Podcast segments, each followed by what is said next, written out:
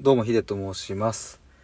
今回はですね、怒りを出すことから人生が始まるというテーマで話していきたいと思います。先ほどの収録に引き続き、ライオンキングのミュージカルを今日見たので、そこから得た学び気づきの、収録です。3本目です、もう早速、本題に入りますが、怒りを出すことで自分の人生、第二の人生とも言えますかね、が始まるっていう、もうこれがもう結論、答えでもあるんですけども、まあ何を見てそう思ったかっていうと、ライオンキングのね、王様ムファサ王というのは、その弟の策略にはまって、死んじゃうわけですよね。でその策略っていうのは、うまくこうはめるのでね、息子と一緒に。だからシンバも自分のせいでお父さんが死んじゃったっていう風に思い込むわけですよね。そこから月日が経ってもシンバはやっぱり深い傷をね、心に負っていて、僕なんかは生きてるけど王国には帰っちゃダメだって思ってるだろうし、で王国の人はもうシンバも一緒に死んじゃったって思っているから、もう王国は終わりだって思ってるし。でただですね、そこからシンバはなんとかこう王国に戻ろうっていうふうに決心して、王国に戻って、そ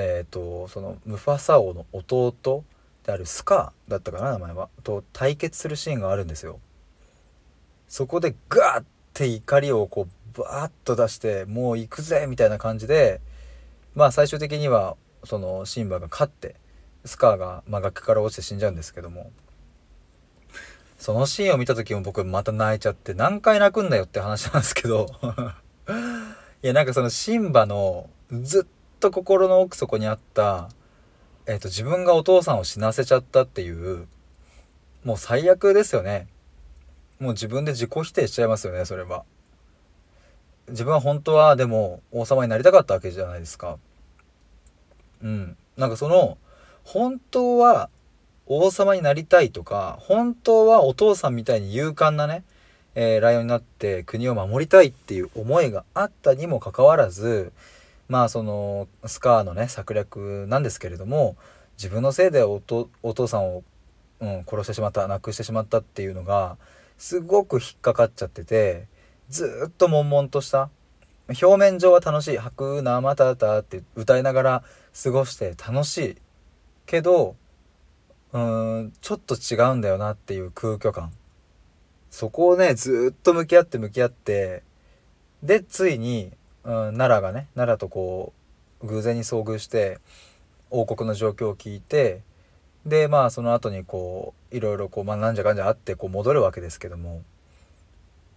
もう一回やってみようっていうあの立ち上がり、そして、お父さんの弟、つまりおじさんですね、おじのスカーに対する怒りっていうのは、それはですね、